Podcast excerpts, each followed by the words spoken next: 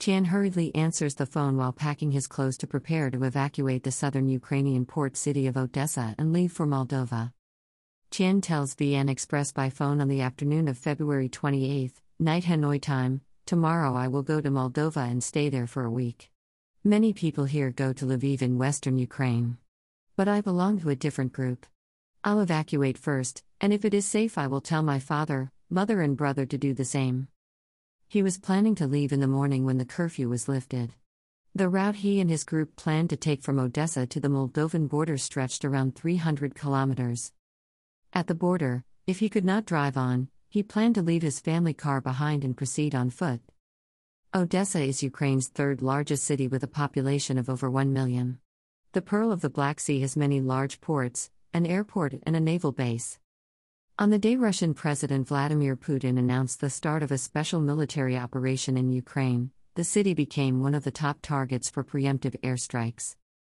The people of Odessa heard many loud explosions, and the naval base was the first target of bombardment. Chan said, Over the past few days, the Russian army has mainly shelled the port areas. Sirens go off every day. My house is situated in the city, and I am worried because it is 4 kilometers from the airport and 8 kilometers from the military barracks.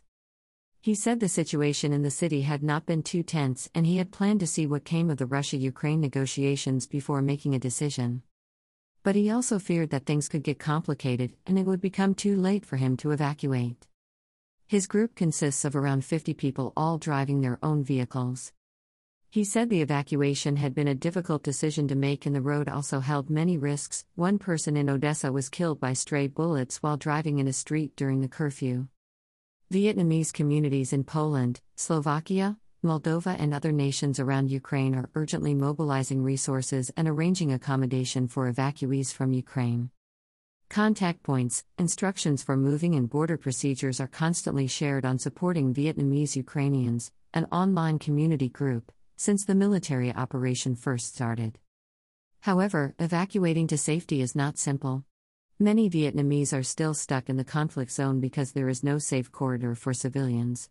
Some members of the aforementioned support group believe that the best way is to stay put in bunkers and wait for the situation to ease. They are afraid people can get hit by stray bullets while evacuating. Min Huang, a PhD student in Kharkiv City, said, The area near where I live has been heavily bombarded. The dormitory has been without power for the past three days. Today I tried to go to the main building of the school to stay and charge my phone, but on the way artillery shells were fired quite close to where I was. Fortunately, some locals let me take shelter in their house and charge my phone. I am very grateful to them. According to local media and Ukrainian officials, Russian light military vehicles and infantry attacked Kharkiv from the north on February 27 but were repelled after intense resistance. The Russian troops then moved to encircle the city and continue to fire on targets. Pictures on social media showed shells falling in residential areas. Huang said, I knew that it was dangerous to go out. But when I saw the situation ease a bit, I made a run for it. There was no power around the dormitory. I couldn't contact anyone all day and was really afraid. I walked around while observing the surroundings, praying for my safety. It only takes 7 to 10 minutes from the dormitory to the main building, but the usual path has now become too risky with artillery shells falling, he said, adding that, besides, fighting between Russian troops and Ukrainian forces defending the city could break out at any time. The military operation in Ukraine is now into its seventh day, with Russian forces encountering significant resistance from the Ukrainian army. On February 27, the two nations agreed to start negotiations. The first round took place the next day in Belarus, ending after more than five hours. The officials then returned to their capitals for consultations and plan to hold more ceasefire talks.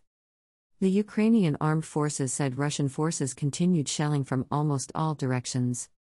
Huang said his dormitory has a basement, but in recent days he has been mainly staying on the first floor, only running down to take refuge when he heard air raid sirens. On the night of February 28, he went down to the bunker to sleep when he saw that the situation remained tense. I stayed in a part of the first floor where there are two thick layers of walls. However, I decided to sleep in the basement tonight because I fear the negotiations between the parties will not go anywhere. It seems that the fighting will continue to escalate. By Tanyon, VNExpress.net, March 2, 2022.